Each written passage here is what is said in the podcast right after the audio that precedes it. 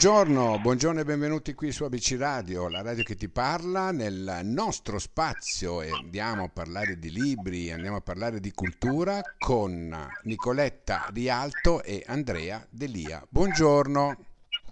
Buongiorno, buongiorno. Ciao a tutti, buongiorno. Allora, innanzitutto come state? Ecco, giusto per cominciare. Beh, io sono uno spiritoso e ti risponderei seduto, ma più seriamente ti direi bene, dai, stiamo da un momento difficile, quindi siamo positivi. Ecco, perfetto. Eh, molto bene. Bene, molto bene. bene perché è un momento molto creativo. Ok. Allora, come sapete, parliamo di, di un vostro libro, La diciottesima, eh, che è una... fatemi capire, allora, mm, è un libro che è già stato in, in, in vendita, adesso l'avete... Sento dei rumori, vi state muovendo? No. Ok, perfetto. Ecco qua. Meglio ora? La sedia, ok. Va bene. Ecco. Allora, chi inizia a parlare della diciottesima con questa bellissima copertina di una suora con uh, un viso sull'azzurro, con, con degli sfondi azzurri e dei fiori gialli. Chi dei due comincia? Guarda, io intro- inizio introducendo, eh, leggendo una, riga e poi parla un attimo Nicoletta. Allora, la riga Ok. è un monastero, una suora bambina, un prete con sei dita. Ecco, questo è l'inizio, per cui andiamo ad analizzare senza entrare nello specifico, no? Un monastero, una suora bambina, un prete con sei dita. Ok. Di cosa parla la diciottesima?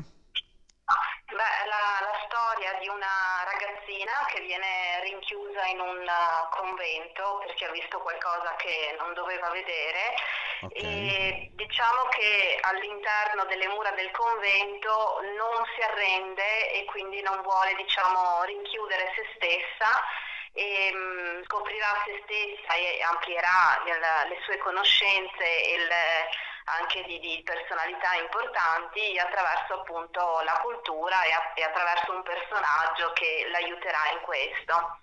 Quindi mh, diciamo è principalmente eh, questa, la storia di questa figura femminile ambientata in un contesto storico molto reale perché noi ricostruiamo eh, esattamente un anno, un anno e mezzo della, della storia di Teramo. Ah, Sì, siamo alla fine del 1700, eh, quindi per ambientarlo storicamente siamo nel Regno di Napoli, perché Teramo faceva parte, era proprio l'ultima terra prima del Regno della Chiesa in quel periodo, e siamo nel periodo di fine Settecento, quindi stanno arrivando le idee dell'illuminismo, quindi di libertà, l'educazione e la cultura per tutti, un minimo di, diciamo, che- cambiamento piuttosto importante rispetto no, alla staticità di un regno come era quello diciamo così spagnolo nel sud, nel sud dell'Italia e quindi in questo contesto abbiamo scoperto per tutt'altro motivo un avvenimento molto buffo ti rubo un secondo per raccontarlo praticamente Certo, certo. clausura che scendono in piazza eh, levando i crocefissi per protesta perché era stato, erano state mandate nel loro monastero due suore eh, diciamo così di fuori città, napoletane nello specifico, piuttosto casiniste diciamo così, non le sopportavano più. Quindi sono andate a protestare sotto dal vescovo per dire cacciatele via perché non riusciamo più a resistere. Ci sembrava una cosa molto buffa, da questo avvenimento storico abbiamo poi eh, incorniciato tutta una storia che Nicoletta ha un pochino accennato prima. Ok, Sì, per- quindi poi noi abbiamo anche cercato di ricostruire le- la storia della- del convento e di queste sette suore che hanno il coraggio di scendere in piazza a protestare e poi ci siamo resi conto invece che mh, di queste suore rimaneva solo il nome e quindi ci è venuto anche spontaneo, come dire, dare voce a, a una donna e a una suora in un contesto storico, eh, nel Storico. quale non, non avevano appunto Ok. possibilità di espressione. ok. Qual è la difficoltà nel scrivere un romanzo così a quattro mani? Allora, questa è una domanda che ci fanno e ti ringraziamo ovviamente tantissimi perché è abbastanza raro no, nel panorama che- che- attuale che si vede in giro. Ma ti devo dire che questo è il nostro secondo romanzo, il primo, il primo romanzo, L'incanto del silenzio, che abbiamo pubblicato alla fine del 19 e abbiamo fatto una prova, ci siamo messi lì e abbiamo detto dai proviamo a scrivere, vogliamo tutti e due scrivere qualcosa, ci siamo stimolati a vicenda e scrivevamo in maniera un pochino, tra virgolette, casuale, cioè io scrivevo dei pezzi, Nicoletti scriveva degli altri pezzi, alla fine abbiamo visto che amalgamandoli veniva fuori due cose abbastanza sorprendenti. La prima una storia, che insomma all'interno di un romanzo ci sembra abbastanza rilevante, e la seconda cosa che notavamo anche con molta sorpresa era che in molti passaggi noi stessi non riconoscevamo quale avevamo scritto noi di pezzo e quale avesse scritto l'altro. Quindi una grande aderenza tra i due. Addirittura. Tanto che questa, eh sì, Addirittura. veramente sorprendente. Sì. La diciottesima, per esempio, l'abbiamo presentata, poi magari ne parliamo velocemente anche in alcune scuole. Devo dire che in alcuni momenti leggendo dei pezzi facevo fatica a ricordarmi cosa avessi scritto io, cosa avesse scritto Nicoletta. Certo. Eh, sì, poi la, No, no, la- vai, vai, la vai. cosa- la cosa divertente è che mh, è proprio questo aspetto che ci fa magari litigare, nel senso che se ci fanno il complimento su un pezzo, ognuno di noi rivendica la paternità. ecco, l'avrei fatta questa domanda, eh? L'avrei Eh, fatta.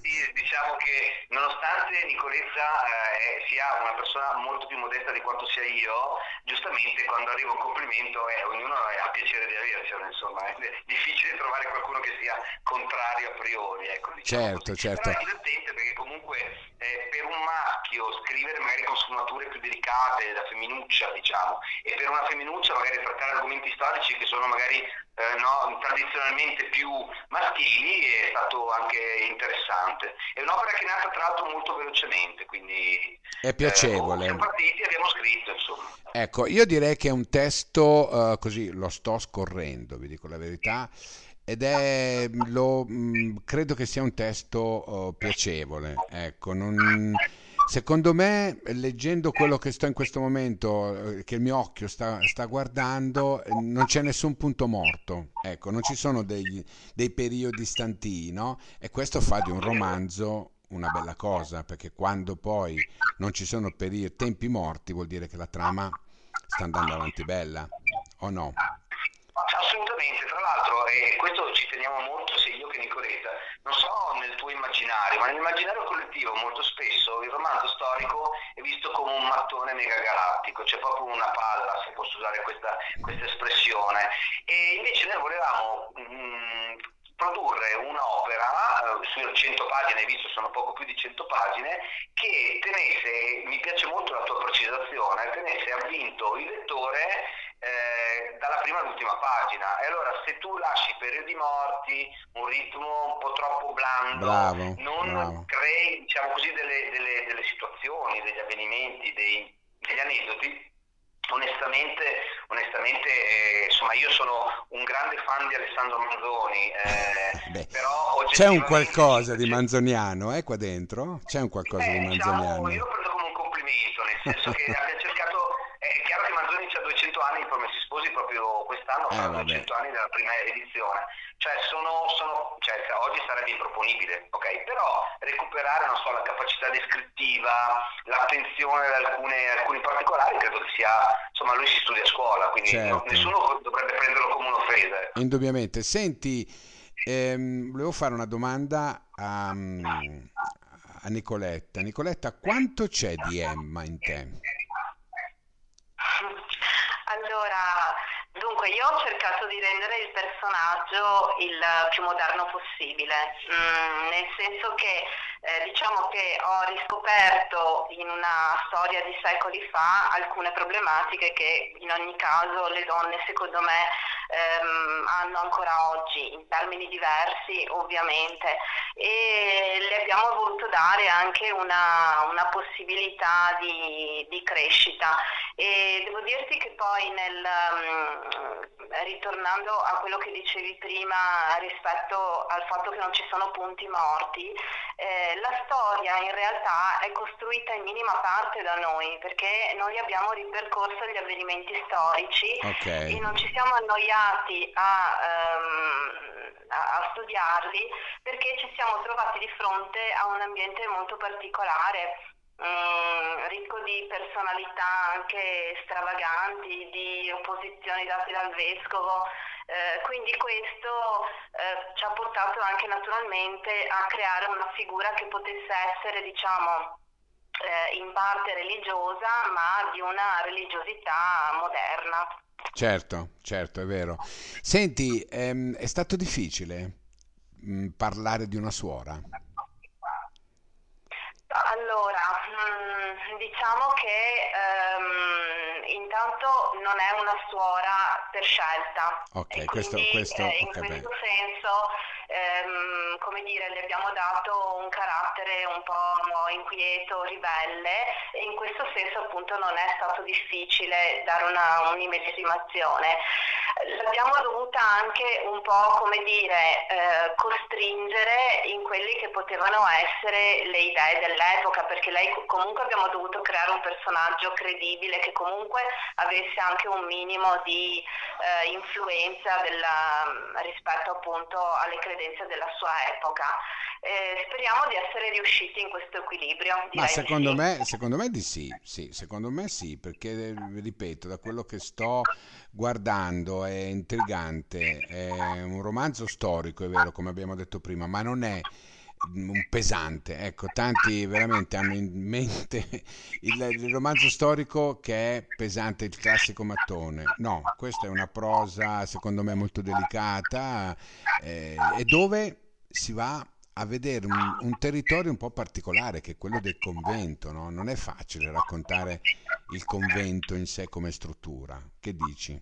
No, il, il convento e anche il Teramano, perché noi non Siamo anche stati nel Teramano, è un, è un territorio eh, diverso, ecco, sicuramente diverso dal milanese, nettamente, ma anche noi stiamo, siamo a Treviso, anche, anche qua eh, c'è- è tanto, tanto differente, sì, è stato interessante. Sì, e poi all'epoca era ricchissimo di, di fermenti culturali. Noi abbiamo scoperto questo gruppo di intellettuali che segretamente si, eh, si riuniva in una farmacia del paese e che poi venne chiamato in maniera dispregiativa la setta dei miscredenti proprio perché portava avanti delle idee illuministe cioè, e quindi l'illuminismo necessariamente all'epoca veniva contrapposto alla fede e alla religione. Indu- E, mm, c'era un medico, eh, c'era Un prete perfino, un prete, un nobile, eh, un intellettuale, una donna di nobili origini, di cui sappiamo solo nome e cognome,